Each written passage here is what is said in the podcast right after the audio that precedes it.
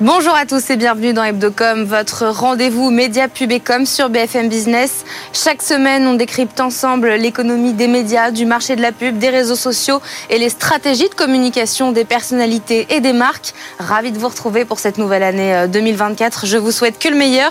Hebdocom saison 2 épisode 15, c'est parti.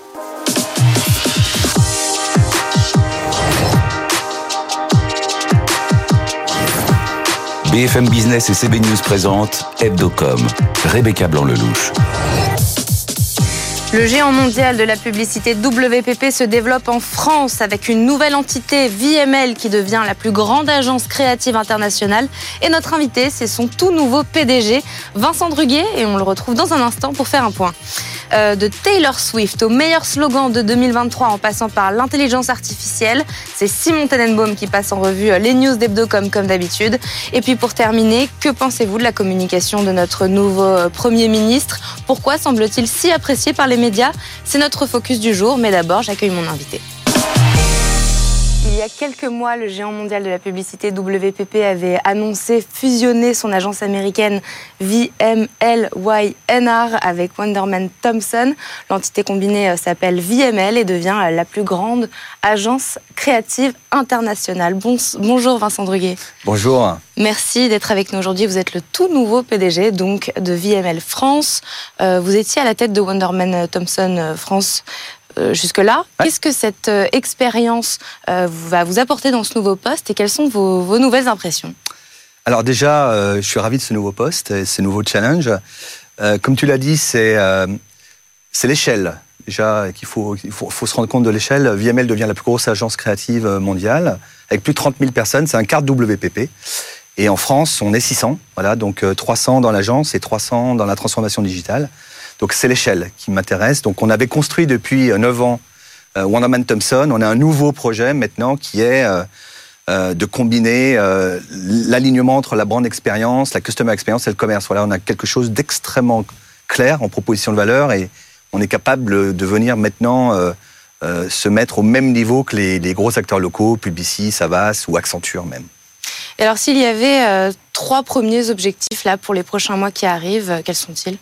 Alors les, trois premiers objectifs, euh, déjà euh, faire bien comprendre la proposition de valeur de VML, puisque là, le risque d'avoir des agences qui sont de cette taille-là, c'est que du coup on perd euh, la proposition de valeur. Et c'est quelque chose sur lequel je me suis vraiment attelé sur Wonderman Thompson, c'est ne, pas être vu comme une agence intégrée généraliste, mais plutôt un multispécialiste au service de la transformation des marques. Mm. Ça, c'est le premier point. Défendre la proposition de valeur de l'agence et, le business, hein, puisque le, Là, on a fait une année 2023 qui était plutôt bonne. 2024, euh, c'est l'année des JO, donc on se dit que ça va, ça va bien aller, mais voilà, on, est, très attentif à ça. puis le troisième sujet, c'est euh, euh, vraiment la, transformation par l'IA. C'est un énorme sujet chez nous là depuis des mois déjà, et c'est un énorme focus et une certaine passion à la fois pour le sujet. Qui voilà, donc ça va être les trois, les trois grands enjeux, au-delà de, de, définir aussi le leadership de l'agence dans les quelques semaines qui viennent, parce que comme comme tu l'as dit, c'est tout nouveau. Et donc, on va construire, euh, du coup, avec les managers de l'agence, là, le nouveau projet là, pour les mois qui viennent. On va revenir bien sûr euh, sur l'intelligence artificielle, mais je voudrais revenir sur euh, cette stratégie d'être multispécialiste qui caractérise VML. Pourquoi c'est si important pour vous? Alors, on est agence intégrée de l'année ce soir. Alors, vous allez le voir. du coup, c'est très, très important pour moi parce que moi, je suis absolument persuadé. C'est pour ça que je suis venu rejoindre d'abord le groupe WPP chez Wonderman d'abord en 2015, puis ensuite avec la fusion de, avec GWT à l'époque. Moi, je suis absolument persuadé que c'est la, combinaison de la data, de la créativité, de la technologie qui fait la transformation des marques. Et que du coup, si on n'a pas ça à la maison, euh, on est euh, du coup cloisonné dans une toute petite partie. Et, VML, avec sa proposition de valeur autour euh, de, de vraiment la brand expérience, donc la capacité créative extrêmement forte, le commerce, puisque du coup on se retrouve avec une cinquantaine de personnes vraiment dédiées sur tout ce qui est digital commerce, transformation, Donc shopper et la data et la technologie sur la customer experience, puisqu'on gère aujourd'hui tout programme de fidélité d'IKEA, par exemple. On a 60 data scientists en France. Donc la combinatoire de ces trois typologies, moi je crois personnellement que c'est la, réussite pour euh, accompagner les marques qui réussissent aujourd'hui. Mais alors qu'est-ce que ça veut dire exactement ce mot multispécialiste? Ça veut dire que alors, ça veut déjà dire que j'ai à peu près des concurrents différents dans chacune des, des, des, des offres. Ce, sont des offres euh, voilà, activation publicitaire, euh, data-driven marketing, euh, e-commerce, on fait du CRM, voilà. Donc c'est multispécialiste. Si on, parce qu'en France, on nous met beaucoup dans des boîtes. Alors dans, aux, États-Unis, en Angleterre, on a des, grandes compétitions intégrées. Mais en France, lorsqu'on se dit intégré, souvent, on a l'impression qu'on fait aussi bien euh, euh, du kebab que, du couscous. Et généralement, euh, on aime aller dans le spécialiste. Donc voilà, multi-intégré, c'est d'être excellent dans, tout, dans toutes les combinaisons, dans tous les compartiments du jeu. VML, c'est plus de 30 000 salariés dans le monde, soit plus que le groupe Avas, à titre de comparaison. Comment justement est-ce que vous allez vous distinguer en France dans ce paysage concurrentiel? On, va, on va déjà jouer sur cette, sur cette carte-là, puisqu'on est un acteur du coup qui compte à la fois en taille en France et puis surtout sur notre capacité internationale. Donc ça, c'est ça a déjà été euh, le travail qui a été fait à la fois par VML Wyanard et Wonderman Thompson ces dernières années. Un, acteur américain avec une forte présence en France. Et puis ensuite, euh, voilà, on joue avec nos, on joue avec nos, euh, nos forces, la data. Je pense, voilà, la technologie. On, a une des, des plus belles forces de consulting en transformation digitale face à des acteurs plutôt, plutôt traditionnels en France ou des petits, des petits acteurs. Donc on va jouer cette carte-là. L'acteur américain avec une taille à l'échelle pour aller chercher des belles marques euh, sur les transformations. 300 collaborateurs en France et des bureaux à Paris et à Toulouse. Quels sont justement, vous nous parliez des forces, quels sont là pour le coup les défis, les difficultés euh, sur le marché français? Euh, En général? En général? Et quels... Alors les, les, les, défis, les défis, c'est défendre notre la proposition de valeur des agences, hein, puisque on, on, est à la croisée des chemins entre euh, des, cabinets de conseil et puis des agences de communication. Donc trouvez-nous notre proposition de valeur, parce que cette, cette manière d'arriver à la fois avec de la technologie et des, des créatifs est, assez nouveau en, France. Donc on, on essaye de, de, creuser notre, euh, notre propre sillon. Ça, c'est un des enjeux importants pour qu'ils voient la valeur dans chacun, des, dans, chacun de ces départements-là. Euh, la guerre des talents. Hein, la guerre des talents, sait que quand on a un nouveau projet comme VML qui regroupe plusieurs agences, il va falloir leur euh, expliquer en interne et aux clients. VML, c'est pas très connu en France. Hein. On hérite de très belles marques, euh, euh, Human Rubicam, Wonderman, JWT, mais VML, qui est une agence extraordinaire aux États-Unis, pas du tout connue en France. Donc il faut qu'on construise cette proposition de valeur. Donc c'est le gros challenge des six prochains mois, de la rendre sexy. Vous êtes euh, présent sur le secteur de la santé et sur le marketing B2B. Euh, Comment est-ce que vous allez euh, continuer à, soutenir cela, soutenir les stratégies de croissance des marques maintenant que vous êtes en poste?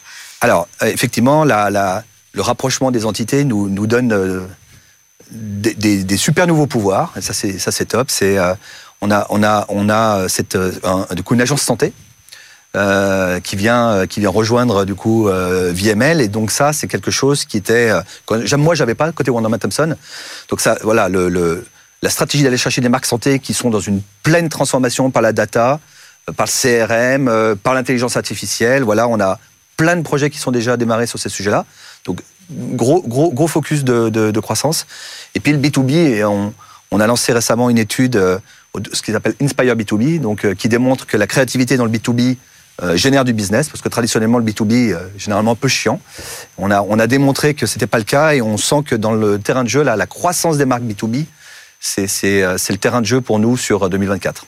En tout cas. Vous nous disiez intelligence artificielle. Quel est votre regard? Comment est-ce que vous allez vous positionner de façon très opérationnelle sur, sur l'IA Alors, on est déjà très bien positionné de façon opérationnelle sur l'IA, puisque on a l'impression que ça, ça, fait qu'un an, mais depuis un an, la transformation, elle est radicale.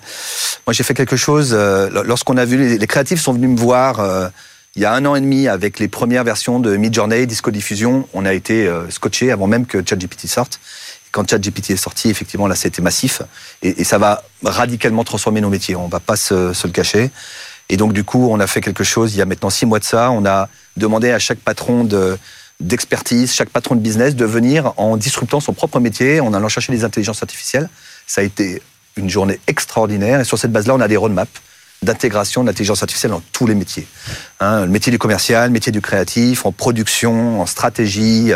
Et donc, on a aussi euh, développé notre propre euh, architecture hein, qui s'appelle Imagine, WPP Imagine, ou par exemple, on a lancé pour, pour certains de nos clients, ça tourne aujourd'hui, des moteurs d'intelligence artificielle qui rédigent à votre place de manière automatique toutes les fiches produites sur les, sur les pages e-commerce.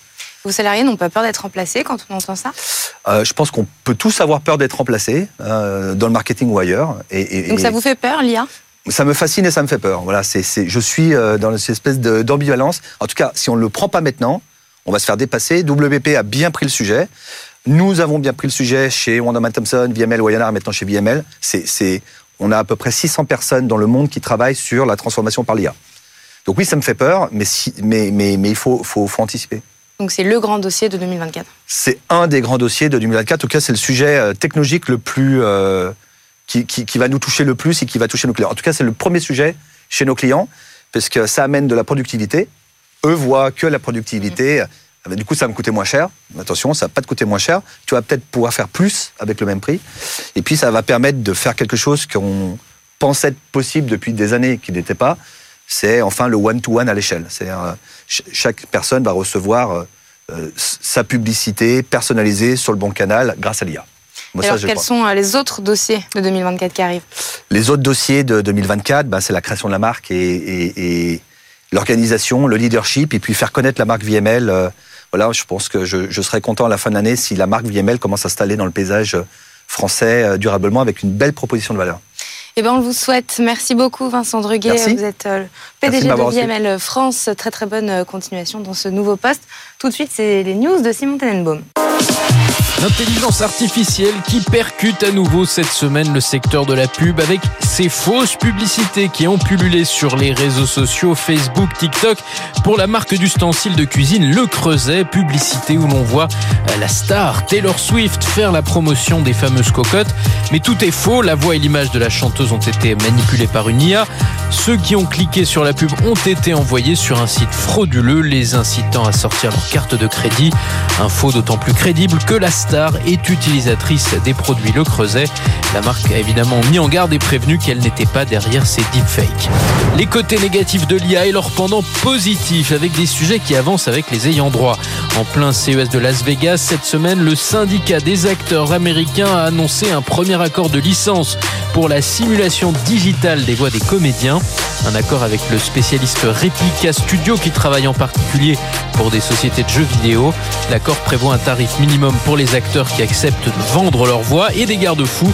Ils devront donner leur accord sur les projets qui utiliseront leur double numérique. Le cru 2024 de l'Observatoire des slogans qui compile chaque année toutes les nouvelles signatures de marques de l'année en France avec comme principal enseignement l'effet de l'inflation sur la communication des marques. Le mot prix monte ainsi à la troisième place des mots les plus utilisés dans les slogans. À l'inverse, on note la sortie du mot bio délaissé par la grande distribution en cette période de hausse des prix. Le terme inflation lui-même grimpe dans le top 3 des mots qui ont le plus progressé en 2023. On note enfin la baisse qui se poursuit de l'usage de l'anglais dans les slogans avec seulement 10% de slogans en anglais, baisse très marquée depuis la pandémie et la tendance à la relocalisation. Dans notre focus aujourd'hui, on va parler de l'actualité de la semaine. Gabriel Attal qui a pris ses fonctions de Premier ministre mardi. Il a 34 ans, il est le plus jeune Premier ministre de la Ve République et il polarise l'attention des médias ces derniers jours. On a donc voulu décrypter cela ensemble aujourd'hui. Et comme d'habitude, on vous a posé la question, trouvez-vous que la communication de notre nouveau Premier ministre est réussie? Réponse oui à 67% sur près de 1300 votants sur nos réseaux sociaux. Pour en parler avec moi aujourd'hui, Marie-Virginie, bonjour. Bonjour. Merci d'être avec nous. Tu es conseillère en communication et présidente d'Iconique. Et Victor Bourri, bonjour. Bonjour Rika. Merci d'être avec nous. Ravi de vous retrouver tous les deux pour cette nouvelle année 2024. Très bonne année. Tu es président de Backbone Consulting. Donc on est d'accord pour dire, et ce sondage le confirme, que la tendance va plutôt en sa faveur. Pourquoi, à votre avis, quelles, sont, euh, ont été les clés de cette réussite à date? Alors, je trouve que ce qui est intéressant de noter sur les tout premiers jours de la prise de fonction de Gabriel Attal, c'est qu'il a une communication vraiment par l'action. Et les vraies choses qu'il a commencé à faire tout de suite, instantanément, c'est de faire des visites de terrain, du terrain, du terrain. Euh, il a été nommé le mardi matin, le mardi après-midi, il était dans le Nord-Pas-de-Calais à la rencontre des sinistrés, donc déjà pour prendre la température de, euh, de, des Français, etc. Le lendemain, il repart en déplacement, cette fois-ci avec Gérald Darmanin, sur un thème qui lui est cher et dont on va entendre parler de façon très forte, c'est la sécurité. Et donc, ce qui est intéressant dans sa communication, c'est que certes, on a un nouveau Premier ministre qui vient de la gauche, mais qui parle à la droite avec des mots de droite. Ce qui est intéressant pour, pour analyser sa communication et, à quel point elle est réussie, qui va dans le sens du sondage que vous avez réalisé, euh, c'est peut-être trois points. Le premier, peut-être, c'est euh, son sens, en fait, son sens politique et son sens de la communication politique. On voit qu'il a le sens de la communication moderne. En fait, il, il utilise des indicateurs mesurables, ce que faisaient pas forcément les, politiques avant. On l'a vu quand il était euh, ministre de, l'Éducation. Sur la Baïa, c'est un exemple typique. C'est-à-dire qu'il arrive, il prend ses fonctions tout de suite, comme tu dis, dans l'action. Il dit, il, fait, il prend la décision et il y a des résultats mesurables tout de suite. Euh, quand il arrive dans le Nord-Pas-de-Calais aussi, bon, il y a une subtilité de communication, c'est qu'il dit, euh, son indicateur pour le coup, c'est je reviendrai dans quelques semaines et euh, tout laisse à penser qu'il sera là pour assurer le suivi. Après qu'il y ait des résultats euh, concrets, ça on verra, mais en tout cas, il sera là dans quelques semaines, ça c'est sûr. Et d'ailleurs, ça pose le, le, le sujet de, de nos métiers, à Marie-Virginie et moi, qui est de savoir avant, historiquement, nos prédécesseurs euh, avaient des obligations de moyens dans la communication et aujourd'hui, on a des obligations de résultats. Et pour ça, il faut des indicateurs. Et Gabriel Attal, vu son jeune âge, l'a parfaitement compris. Euh, le deuxième point, ça serait son parler vrai. Euh, en fait, on, on l'a vu là encore quand il était, juste avant de prendre ses fonctions, quand il était ministre euh, de l'Éducation, euh, sur les résultats PISA des élèves du, du, du, du dégringolage des, de la France dans le classement, où il parle de, de catastrophe. Alors même, il y, a, il y a, deux, il y a deux dimensions où c'est intéressant. La première, c'est que alors même qu'il est au gouvernement, il remet en question le, travail qui a pu être fait. Donc c'est assez osé. Donc il y a une forme de, courage. Et le deuxième, c'est qu'il n'utilise pas d'artifice de, communication comme a pu faire par exemple Xavier Bertrand dans le Nord-Pas-de-Calais aussi, où il disait pour se rapprocher du peuple, utiliser soi-disant le même langage, à savoir euh, on se fout de notre gueule. Donc euh, le parler vrai, un truc où en fait il n'utilise même pas aussi ce que font beaucoup les politiques, euh, à savoir d'affirmer qu'ils n'ont pas de langue de bois. Lui en fait par la preuve et par ses mots, il démontre et par les faits, il démontre qu'il est dans le parler vrai. Et enfin, ce qui euh, appuie le 1 et soutient le, le 2, à savoir, à savoir son parler vrai, c'est son courage. Et on l'a vu tout au long de sa communication jusqu'à euh, ces derniers jours. Euh, sur quand il était jeune, on l'a vu, il y a des images de Lina qui sont remontées où il était avec Bruce Toussaint, où on voyait justement son parler vrai, son courage, où il lidait. D'ailleurs, un, un des, un des élèves, célèbre d'ailleurs. un des élèves disait qu'il est devenu président de la République. On verra. Et, euh, et aussi, on l'a vu dans son reportage dans 7 à 8 sur euh, sa, sa dimension plus personnelle, son homosexualité. Mais est-ce que se faire médiatiser comme ça, de vouloir passer à l'antenne, c'est une preuve de courage réellement bah, Est-ce qu'il y a d'autres choses bah, De faire le combat contre les gilets jaunes comme il l'a fait, d'affronter six fois euh, Jordan Bardella, c'est une forme de courage politique. Ouais. Là où les autres ministres ne le font pas forcément. Ah, je pense que c'est un très bon communicant. Victor vient de le dire, il, il sait faire. Euh, là, il va y avoir un vrai enjeu et un challenge pour lui, c'est de passer d'une certaine façon. Il ne faut pas qu'il soit le porte-parole du gouvernement. Et c'est Jean-Luc Mélenchon qui l'a très mmh. bien dit et qui a appuyé là où ça pouvait faire mal. Il a dit euh, on n'a pas un premier ministre, on a un porte-parole du gouvernement. Et on a un porte-parole d'Emmanuel Macron. Et un porte-parole d'Emmanuel Macron. Et donc tout son enjeu, ça va être de montrer qu'il n'est pas qu'un porte-parole d'Emmanuel Macron et qu'il va être capable de faire prendre dans une assemblée hyper complexe des vraies décisions. Et là, ça va s'appliquer tout de suite et on va le voir dans les jours qui viennent. Va-t-il ou non assumer l'augmentation des prix de l'électricité? Ça, ça va être un, un, un, grand changement et il va falloir qu'il se positionne fermement là-dessus. Va-t-il oser? Va-t-il oser assumer son choix?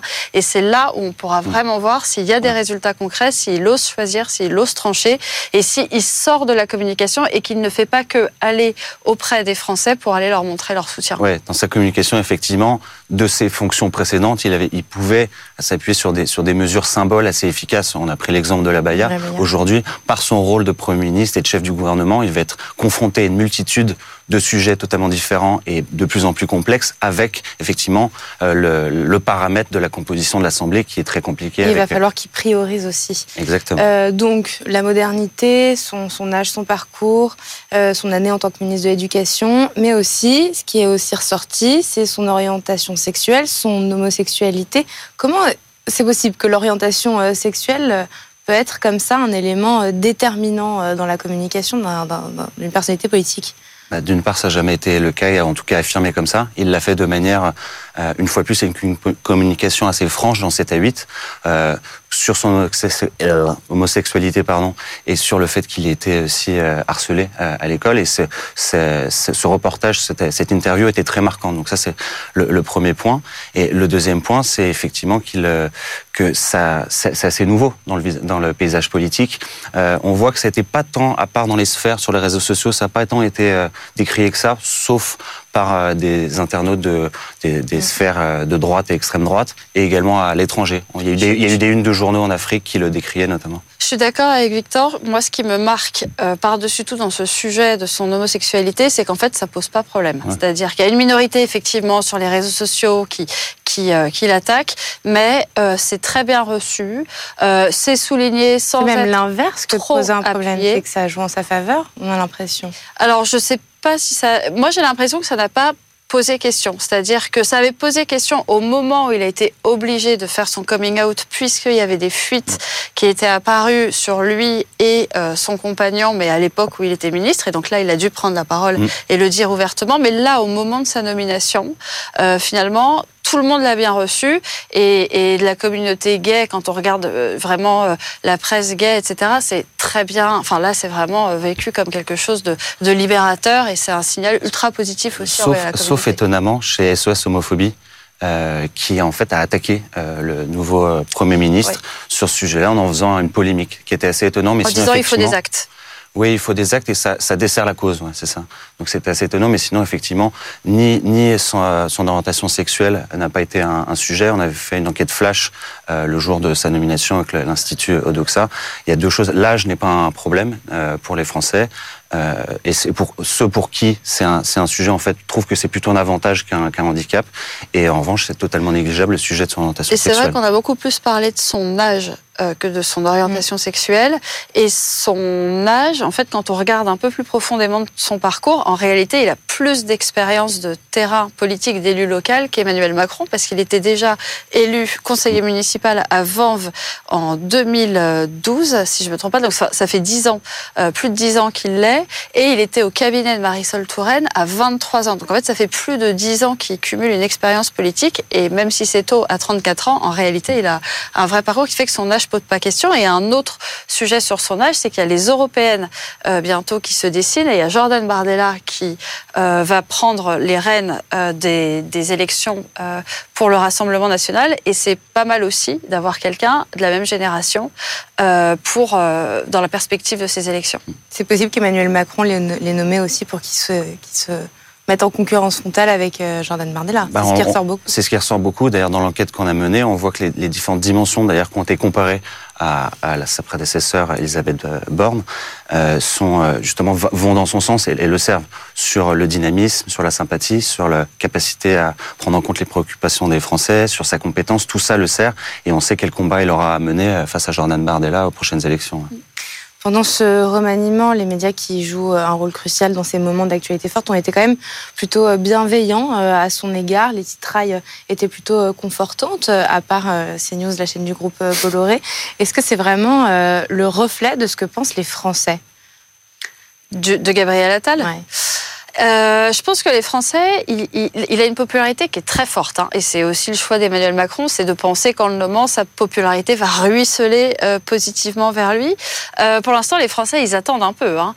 Ils attendent un peu. Là, on a vu votre sondage, c'est 60, 67% favorable. On n'est pas non plus sur du 80% ou du 90%. Donc, il y a quand même une forme d'attentisme. Oui, a priori, on a une bonne image. Oui, il a utilisé les mots qu'il faut, des mots. D'ailleurs, l'autorité, hein, cet aspect autoritaire joue fortement en sa faveur, mais on va quand même attendre de voir s'il arrive à débloquer la situation euh, dans les différentes assemblées et de voir s'il arrive à, à, faire des choses et aller au-delà de la com. Encore une fois, c'est son vrai challenge pour moi. Si on devait euh, lui reprocher euh, quand même quelque chose, personne n'est parfait. Ce qui ressort aussi dans les aspects un peu euh, négatifs, on disait, je crois que c'était en off, je sais plus, c'est sa proximité avec Emmanuel Macron. On a pu lire, c'est la marionnette de Macron. Est-ce que c'est ça qui joue en sa défaveur et est-ce qu'il y a autre chose? Dans ce qu'on observe en termes d'analyse d'opinion en ligne, on le voit pas, c'est plutôt pris à la dérision. On voit qu'il y a pas mal de, de mèmes et de vidéos qui passent et des, commentaires sur le couple Macron-Attal qui remplace le couple Macron-Brigitte avec euh, des perruques, des choses comme ça. C'est beaucoup tourné à la dérision.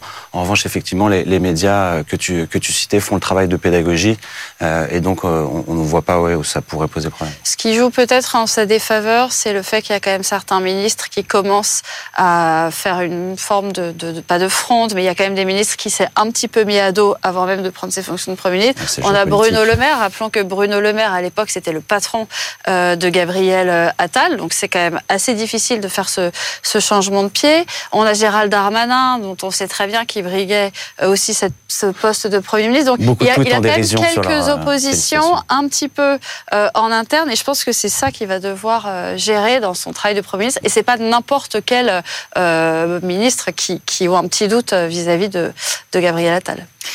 Comment il va pouvoir euh, maintenir cette euh, cote de popularité dans les mois qui viennent? Quels vont être les chantiers? Bah, on va voir parce que déjà c'est c'est assez inédit hein, d'avoir autant sur une nomination d'un d'un premier ministre autant de conversations, de commentaires dans les médias, sur les réseaux, de la part de politiques, c'est assez, c'est assez phénoménal. On, on, on va voir comment ça peut, ça peut évoluer, euh, mais je pense que ça sera par l'action, comme le disait Marie-Virginie tout à l'heure, c'est des faits, de pouvoir le mesurer et de montrer qu'il apporte une politique euh, nouvelle et dans sa manière de euh, le suivre et de le communiquer. Ouais, et puis deux gros chantiers quand même. Hein. Euh, les élections européennes, les résultats des élections européennes Ça vont être déterminants dans le jugement que vont porter les Français sur sa réussite ou pas. Et les JO euh, qui arrivent juste après. Euh, les JO, soit la sécurité des JO, les transports euh, dans Paris et, et même plus largement euh, vont pas poser question. Soit, ça, soit c'est une réussite, soit c'est pas une réussite les JO. Et je pense que c'est sur ces deux thèmes-là qui va aussi jouer une partie de sa crédibilité. Pour l'anecdote, on voit même qu'il y a des marques qui sont prises au jeu. On a vu, euh, je sais pas si tu as vu le, le tweet de Burger King. Ah oui, bien sûr. ouais. Euh, à table, Ça ça aussi, c'est inédit. sans, passer par la borne, on peut passer à table. On peut passer à table. ouais. Ça, on l'avait pas vu auparavant. Absolument. Ils sont forts de toute façon, Burger toute King, façon. depuis toujours euh, accompagnés par Buzzman. Merci euh, Victor, Merci, merci, avec- Marie-Virginie. Merci. Affaire à suivre, hein. on continuera à la suivre ensemble évidemment. Et puis merci à tous de nous avoir suivis. Rendez-vous la semaine prochaine, même heure, même endroit, évidemment, et partout euh, en replay, télé, podcast. Et comme chaque semaine, pour terminer l'émission, on termine par notre campagne coup de cœur qu'on a sélectionnée avec CB News. Euh, cette semaine, c'est un sujet qui acte la grosse tendance sur le retour des marques patrimoniales avec une petite touche de nostalgie. Euh, le retour de la lessive Bonux, dix ans après. C'est une campagne euh, signée Josiane. Je vous souhaite un très très bon week-end sur BFM Business. Faut que j'aille chercher de la lessive, il n'y en a plus. Je reviens, je vais chercher du Bonix. Cette fois, le cadeau est pour moi. Non, pour moi. Non, non, pour moi. Ah, mais non. C'était long Ah, mon cadeau Non, non, ça c'est le mien. Papa, il a recommencé encore. La lessive Bonux revient enfin avec une nouvelle formule encore plus efficace et toujours son cadeau. Je vous avais dit qu'elle reviendrait. Hebdocom sur BFM Business.